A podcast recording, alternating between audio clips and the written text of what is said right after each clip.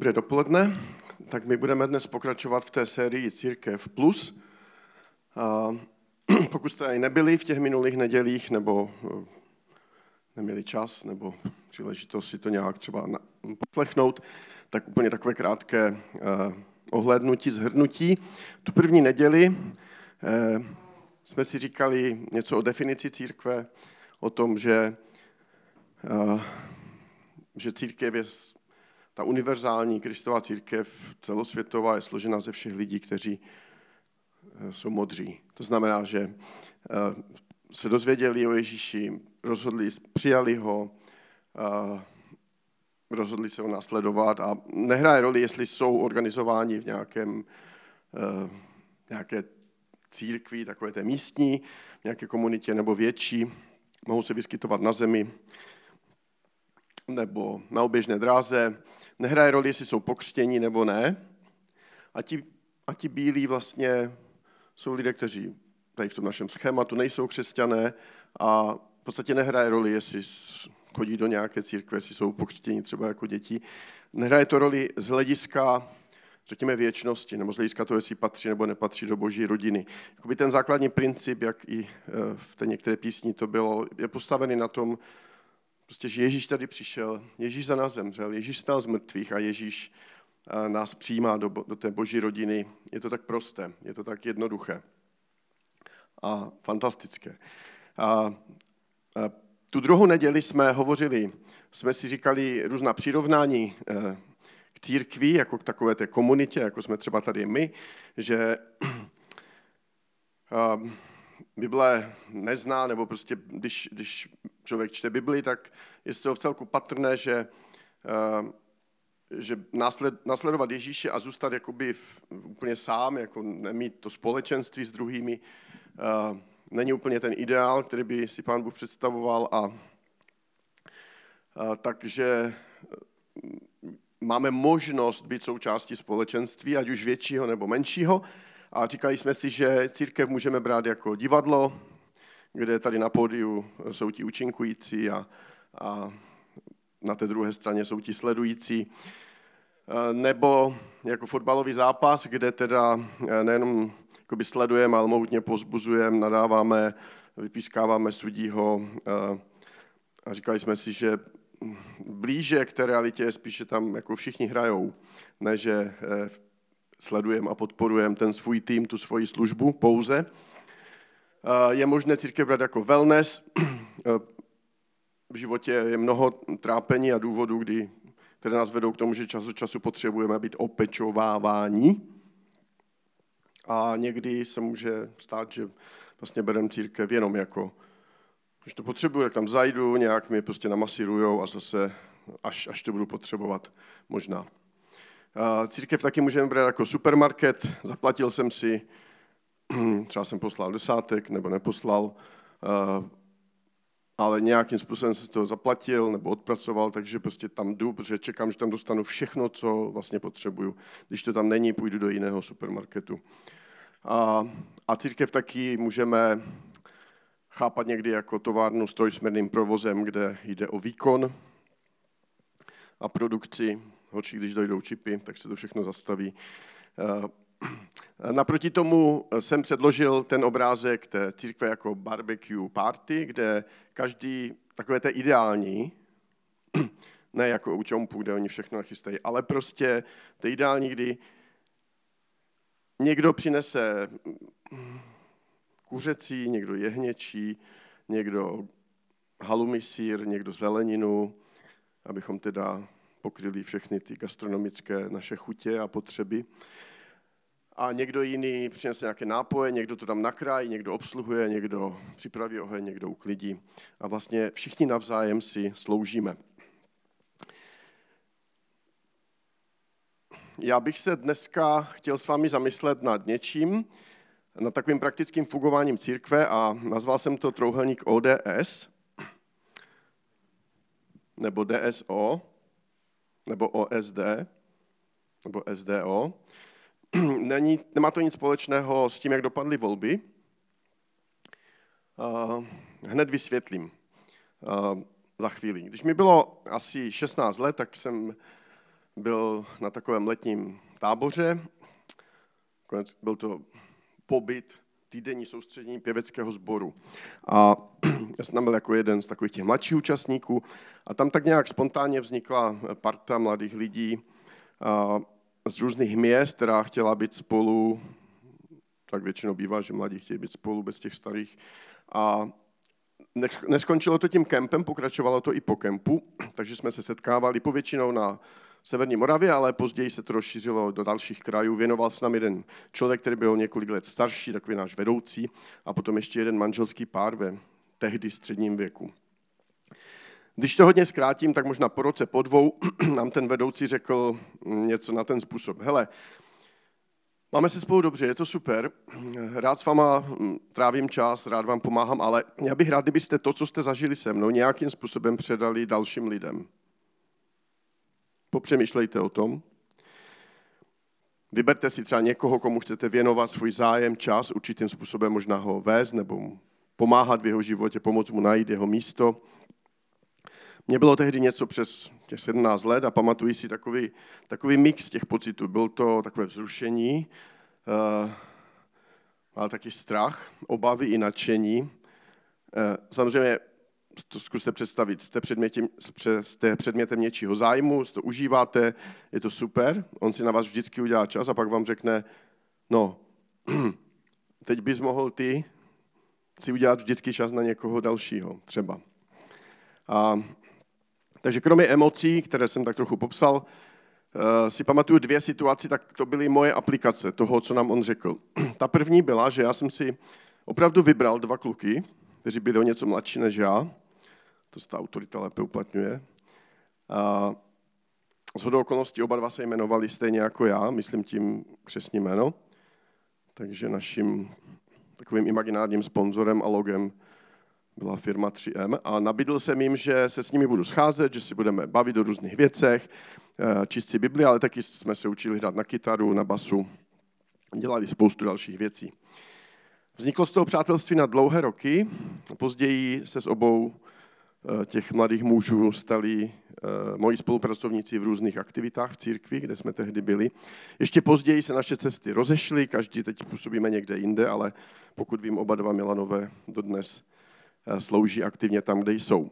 A ta druhá věc, kterou jsem tehdy udělal, kromě toho, že jsem oslovil ty dva mladé muže, ještě ne muže, tak že jsem zašel za tehdejšími vedoucími té církve, kam jsem chodil a řekl jsem jim, že že bych chtěl něco dělat, že by, ať mi prostě dají nějakou příležit, nějakou službu, teď služba se tomu říká, za chvilku o tom budu mluvit, uh, chtěl bych být nějak užitečný, nevím co, kde, jak, uh, ale že jsem k dispozici, pokud je třeba. Zrovna byla potřeba pomocníka v dětské službě. Uh, takže mi řekli, že jestli jsem pro, tak budu pomáhat s programy pro úplně pidí děti a, a ty programy vedla jedna velmi stará, opravdu velmi stará a velmi milá e, paní, žena, sestra. E, později jsem, možná za, za dva roky nebo tak nějak, jsem vedení té služby na nějakou dobu převzal a ještě později jsem vedl dorostovou takovou skupinu, později mládež. Mimochodem někteří zde přítomní byli tehdy v tom dorostu, co by dorostenky. A později jsem byl jedním z vedoucích v té církvi a ještě později jsme spolu s dalšími založili novou církev, což je dnešní ESK. Z dnešního pohledu bych řekl, že to se mnou udělali dobře tehdy, když jsem za nimi přišel. Nebylo to tak, že by mě poslali někam, že by řekli, hm, díky, zvážíme, když tak se ozvem. Ne. Uh, zareagovali, postavili mě vedle někoho zkušeného, staršího, teda o dost staršího, asi čtyřikrát, a nabídli mi prostě nějaké místo, kde byla potřeba zrovna zároveň, že to jako jsem nemusel mít pocit, že teda, tak jo, tak, aby se neřeklo, ale když to nebudeš dělat, tak se nic nestane. To je divný pocit. Uh, myslím, že to udělají dobře, protože nikdo z nich nemohl mít pocit, ne, nemohl mít jistotu, jak dlouho mi to vydrží. Což když jako si to rozmyslím třeba, nebo to nedám. A tak církve, ale nejenom církve, v podstatě jakékoliv organizační seskupení lidí eh, může mít eh, v zásadě několik přístupů k zapojení nových, nejen mladých lidí do nějaké činnosti, zodpovědnosti, podle toho, co ti vedoucí v té dané církvi nebo skupině považují za klíčovou kvalifikaci. Tak například, někdo, pro někoho může být klíčová motivace. Řekne, důležité je, že to chce dělat. To si časem sedne. Možná si z toho sednou ti kolem. A někdo, pro někoho je to dokonalost. tak řekne, no, nemůžeme riskovat ty kostlivce v jeho skříní, zase tak dobře ho neznáme, počkáme, až, až prostě charakterově doroste, za deset let se k tomu vrátíme. Někdo, pro někoho bude klíčový ten faktor, podle kterého se rozhoduje, potřeba. Je to třeba, potřebujeme zalepit tu díru. To je rozhodující a je to jedno čím nebo kým to zalepíme. Ještě můžeme rozšířit to spektrum, eh, co je pro koho důležité, třeba to může být prožitek. Prožil to, tak my nemůžeme nic namítat, musí to dělat, nebo prožili jsme to my, on nemůže nic namítat, nebo ona, musí to dělat. Já jsem v úvodu zmínil, že se na tu věc podíváme z pohledu takového trouhelníku. A to první, to vlevo nahoře, to D, myslím si. Ne, dole, že? To očko je ovoce ducha. Vlevo nahoře jsou dary ducha nebo schopnosti a vpravo je služba nebo pozice. Nejprv trochu ještě teologického základu, nebo biblického. Když Ježíš odcházel z téhle země, tak eh, naštěstí teda se slíbem, že se vrátí, na což se všichni těšíme, nebo aspoň nejsme proti. A řekl, že, že pošle Ducha Svatého, třetí osobu Boží Trojice, což se stalo pár týdnů po Ježíšově odchodu. Na rozdíl od Ježíše, který se vyskytoval vždycky v reálném čase na reálném místě, i když jako měl moc nad prostorem a tak, ale moc často to uh, nečteme o tom, že by to dělal, tak Duch Svatý není vázan prostorem, může být tady teď a doufáme, že je. A může být taky v Brně. Nebudu říkat v které církvi, ale prostě v Brně může být. A může být třeba v Austrálii. Z Bible je taky zřejmé, že toho stejného Ducha Svatého, osobu, která má vůli, inteligenci, city, nějakým způsobem dostává každý člověk, který se stane křesťanem. Je to bezbolestné, někdy emocionálně intenzivní a tento Duch Svatý je s námi, komunikuje s naším svědomím, s naší myslí, zprostředkovává porozumění Bible vede nás. K ničemu nás nenutí, spíš je tichý a jemný. A čím více prostoru v našem životě má, jakožto Bůh, tak tím více jeho vlastností se v nás projevuje a jsou vidět. A když, se, když tam dáme další slide, tak tam je, tam je napsáno něco, co Bible nazývá ovocem ducha. Ovocem, pak duch, ovocem ducha je láska, radost, pokoj, trpělivost, laskavost, dobrota, věrnost, mírnost a zdrženlivost. Tomu se žádný zákon nevyrovná. Ti, kdo patří Kristu Ježíši, ukřižovali svou tělesnost jejími vášněmi a sklony. Je to v dopise Galackým v páté kapitole. Když na to podíváme, tak eh, můžeme vidět, že to není úplně otázka jakoby, typu osobností, ale spíše charakteru a také zralosti. I cholerik se může naučit, že někdy je lepší být zdrženlivý a trpělivý, ale potřebuje se to naučit je používán pojem ovoce, protože je to něco, co přirozeně roste na zdravém kmeni. Jsme-li blízko Bohu a jeho duch má v našem životě prostor, tak by se dříve nebo později měli více nebo méně projevovat tahle jabka a ananasy. Je to, je to důležitý projev naší, naší zralosti. Tak to je ta první věc v tom trojuhelníku, to očko, to ovoce ducha. Ta druhá věc uh, jsou dary ducha, to byla tam vlevo nahoře. A tady je takový seznam, nemusí být vyčerpávající ani uh, úplně přesně doslovný. Uh, ten stejný duch, uh, který se snaží v nás vypůsobit to ovoce, abychom byli laskaví, abychom měli rádi druhé lidi, abychom byli trpěliví, tak stej, stejný duch nám dává uh, něco, co Bible nazývá duchovní dary nebo, nebo dary ducha. Uh, jejich smyslem je v naprosté většině případů, aby jimi sloužili druhým lidem, aby to, aby to budovalo to společenství, tu komunitu. Některé vypadají víc tak jakoby přirozeně a některé víc nadpřirozeně. A jsou nám dány proto, abychom s nimi něco dělali. Sloužili, byli aktivní, zapojili se. A ta třetí věc je otázka služby nebo pozice. Tady je několik příkladů. Prostě můžeme být zapojeni do různých činností a v různých rolích můžeme být vedoucí nějaké služby nebo týmu, nebo jenom člen, ne jenom, ale člen toho týmu. Můžeme vést lidi, můžeme být zapojeni do nějakých praktických dovedností, můžeme být zapojeni jednorázově nebo s dlouhodobým závazkem. Velikost vlivu může být u nás různá, můžeme mít de facto vliv na jednoho člověka nebo na celé společenství nebo třeba ještě více. Slovo služba je takové archaické, Dodnes je používáno i v sekulárním světě, byť s trochu posunutým významem, nebo jiným než v církvi.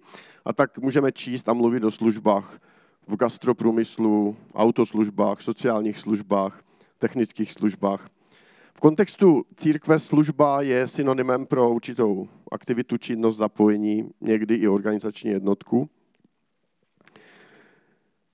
A v přirovnání, eh, když se vrátím k tomu přirovnání církve k barbecue party, tak vlastně je to znovu o tom, že každý se nějak podílí. Někdo něco přinese, někdo to nachystá, někdo to sní. Ne, to sní všichni, ale každý nějak eh, je zapojen.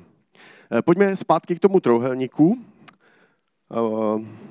Takže máme tady to ovoce ducha, máme tam ty dary, máme tam tu službu, pozici, tam jsem zapomněl ten seznam, ale to nevadí stejně byl jenom ilustrativní. Mně osobně z těch tří oblastí přijde klíčové to ovoce, to, to dole. Samozřejmě jsem to mohl ovlivnit, tak jsem to nakreslil tak, aby, no nakreslil, prostě použil jsem tvar trojuhelníku a postavil ho na špici, tak, aby to podpořilo tu myšlenku, která si myslím, že stojí za zvážení, že právě náš charakter a to, to ovoce ducha, ta přítomnost v našem životě jsou určující a klíčové. A samozřejmě vypadá to tak jako vratce a je to vratké. A mám tady pár takových poznámek, co jsem se v životě v téhle oblasti naučil. Tak první je, že čekání na dokonalého kandidáta může, by, může znamenat, že se ho nemusíme dočkat. A nebo že se ho dočkají někde jinde, kde bude mít příležitost. Na jedné straně uh, není, uh, není zdravé mít příliš vysoké nároky a na druhé straně není zdravé jako nečekat a někoho do něčeho hodit úplně, vybavuje se mi, vybavují se mi nějaké takové příběhy nebo příklady. V jednom, v jednom fusionu, ne u nás, tam prostě jako hlavní vedoucí byl ustanoven někdo, komu bylo 17 nebo 18, maturoval v tom roku a on se z toho opravdu sesypal, ten člověk.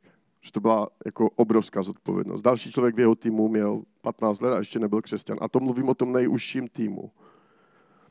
To není dobré. Eh, určitě jedním z faktorů na druhé straně je schopnost jako delegovat, trochu riskovat. Zase, když zůstanu v Fusionu, tak v těch počátečních letech tady u nás, když eh, v týmu byla ještě Dája, vítáme Ajku, její maminku, tak eh, jsem už to asi vyprávěl.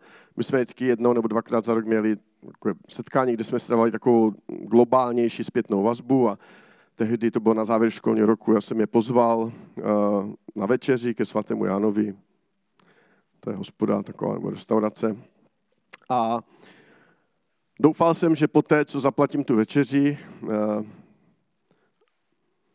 kde zadání bylo vyberte si, co chcete z toho jídelního lístku, tak eh, a potom, když jsme si říkali, mám takovou typickou otázku na takových setkáních, řekněte mi, co vůči mně, co byl pro vás nejděsivější, nejhorší okamžik za, za ten rok. Ne, vaše nejtěžší zkušenost se mnou. A čekal jsem všechno, jenom ne to, co, jsem, co zaznělo.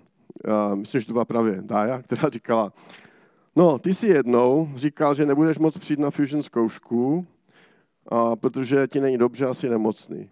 Takže nás poprosil, jestli bychom se o to postarali. Tak my jsme si to všechno rozdělili, všechno jsme měli jakoby připravené a ty jsi tam přišel. A, a se říká, no, no, protože bylo už možná trošku líp, ale on říká, jo, ale jako, ale my jsme to měli už připravené, my jsme, to, to bychom zvládli bez tebe, ale to, jak jsi přišel, tak to pro nás znamenalo, že nám nevěříš. A asi, asi měla pravdu. Takže člověk musí být zase na druhou stranu ochoten někdy více riskovat nebo delegovat. A jak říkám, bylo to v počátcích té služby, ne až někdy později, když už byla zavedena. Ale byla, myslím, že to byla moje chyba. Uh, jedna věc, která vypadá úplně jakoby normál, jakoby logicky, ale prostě ne vždycky to je jasné. Jako celá řada lidí může být zapojená v různých službách, ale ne všichni lidé mohou vést tu službu. To je i otázka obdarování, i otázka zralosti a charakteru. Čím více je člověk vidět, jinými slovy, čím větší je jeho vliv a dopad na to okolí, tak tím přísnější nároky na toho člověka eh, nemohou nebýt. Jinými slovy, pro vedoucí a zvláště pak pro vedoucí v té službě jako s mladými lidmi a s dětmi platí některé věci nemohou dělat právě proto, že jsou vedoucí. I když samotné ty věci nejsou hříšné, stačí, že jsou potenciálně nebezpečné. Například ve Fusionu jsme měli pravidlo, že před nezletilými studenty, nebo dokonce s nimi, nebudeme my vedoucí nikdy pít alkohol. Ne proto, že by to byl hřích, ale protože jednak bychom mohli ztratit důvěru jejich rodičů a případně zapříčinit u studentů jejich vlastní konzumaci alkoholu dříve než je zdrávo. A mám tady další obrázek, kterým chci ukázat, že si myslím, a teď zůstanu jenom u těch uh,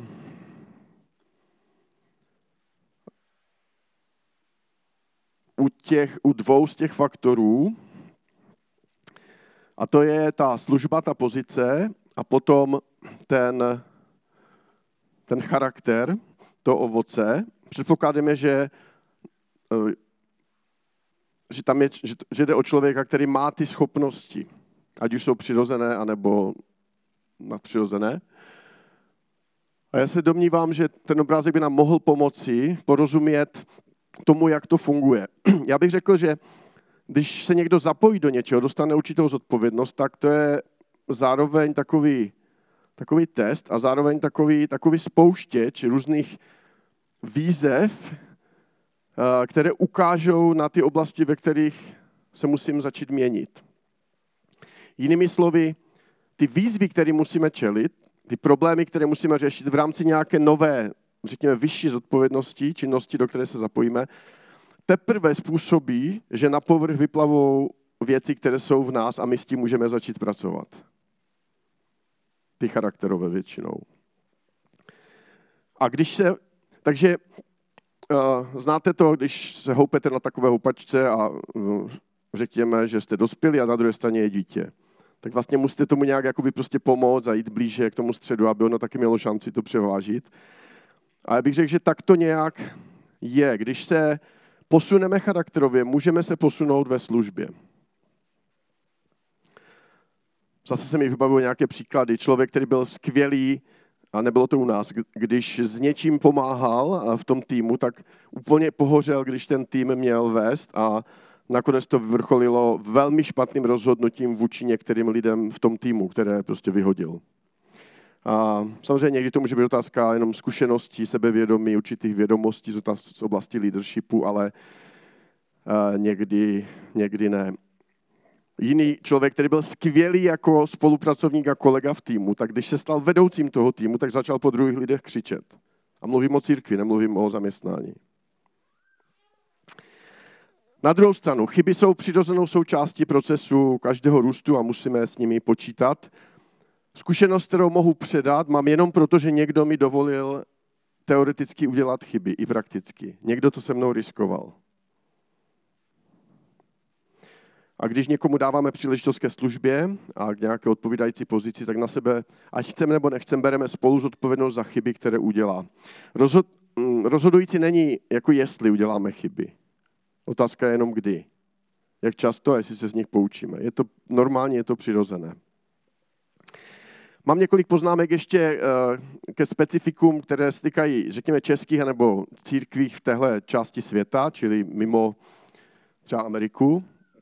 Já bych řekl, že jedna z typických věcí, které je dobré si uvědomit, že v naprosté většině případů služba je otázka dobrovolnosti a dobrovolničení. A nejde o placenou práci. Jako v řadě církví ve zmiňované Americe prostě je tam pár tisíc členů, oni si zaplatí ten personál, třeba tam mají 30 placených lidí a oni, oni obstarají všechno, co je třeba. A dobrovolníci tam jsou taky, ale jsou to jakoby dvě různé v vozovkách kategorie. U nás je jenom jedna, naprosto většině případů. A pokud tak je jeden člověk, který je placený, maximálně dva. Je to dobrovolné a dobrovolnické a všichni vedoucí musíme takto s tím pracovat. Na druhou stranu je tady, je tady nějaká hierarchie zodpovědnosti, jsou tu nějaké autority, ale oni stojí na něčem jiném, než v klasickém zaměstnaneckém poměru. Z čehož mohou vznikat napětí a konflikty. Tak eh, uvědomil si, že možná na některé to mohlo působit trochu depresivně a řekl si, tak já radši nebudu nikdy nic, ne, nikdy neudělám to, co Milan, že bych šel za vedoucím a řekl, já bych chtěl něco dělat, ukažte mi co. Tam je tolik rizik, ale přátelé, zároveň tam je tolik příležitostí. Uh, závěrem bych chtěl říct, že lidé jsou vždycky, musí být důležitější než služba nebo ta práce, kterou vykonají. Nepsané pravidlo i u nás je, že žádná činnost, žádná služba není na doživotí. Každý si můžeme vzít pauzu nebo ukončit svoje zapojení i bez udání důvodu. Samozřejmě vítáme, když takový krok se udělá, že o tom víme třeba pár měsíců dopředu, ať můžeme někoho najít, kdo by případně nahradil, ale, ale jsou situace, které to žádají s okamžitou platností. Služba, to, že, a, že něco děláme, tak je důležitá jak pro ty lidi, kterým sloužíme, ale taky pro nás, pro náš růst. Proto bych vás chtěl pozbudit, abychom hledali ty nové příležitosti, abychom se nenechali nějak odradit nějakými třeba dílčími neúspěchy. Některé věci se nenaučíme, některé věci ani o nich nezačneme přemýšlet v našem životě, dokud se neocneme v určité pozici nebo zodpovědnosti. Služba nám umožňuje rozvíjet naše dary, naše talenty, ale taky předávat naše zkušenosti dalším lidem. Služba nám taky pomáhá eh, jako uvědomit si, čím procházejí lidé kolem nás, jejich potřeby, a porozumět jim, vnímat různé jejich pohledy na různé věci. Služba je určitá forma dávání, tak jak dáváme peníze do církve nebo někomu na nějaký projekt, tak eh, ve službě dáváme svůj čas, svou energii, svoje emoce. A Bible říká, že ten, kdo dává, bude v životě vždycky šťastnější, než ten, kdo jenom přijímá. Ano, v církvi jsme spolupracovníci, kteří děláme na různých věcech, na různých projektech. Existují vedoucí a členové týmu. Jsme tady muži a ženy, eh, mladí, střední věk, staří, studenti pracující, dělníci, manažeři, introverti, extroverti, rodiče, děti. Jsme tady taky přátelé, kamarádi, lidé, kteří sdílejí společné zájmy, ale, ale v prvé řadě jsme bratři a sestry. Když se vrátím k tomu úplně prvnímu slajdu, za které Ježíš zemřel. A jsme církev a jsme otevřeni každému, kdo to chce zkusit. S Ježíšem i s církví. Ano, jsme hříšní, jsme chybující, ale jsme odpouštějící a učící se a odpuštění, při, odpuštění přijímající. A pro mě to dobře vystihuje takové logo, ne logo, ale moto, které jsme měli před několika lety ve Fusionu, když jsme říkali si ze studenty, nezůstaneme stejní. Stejní už jsme byli.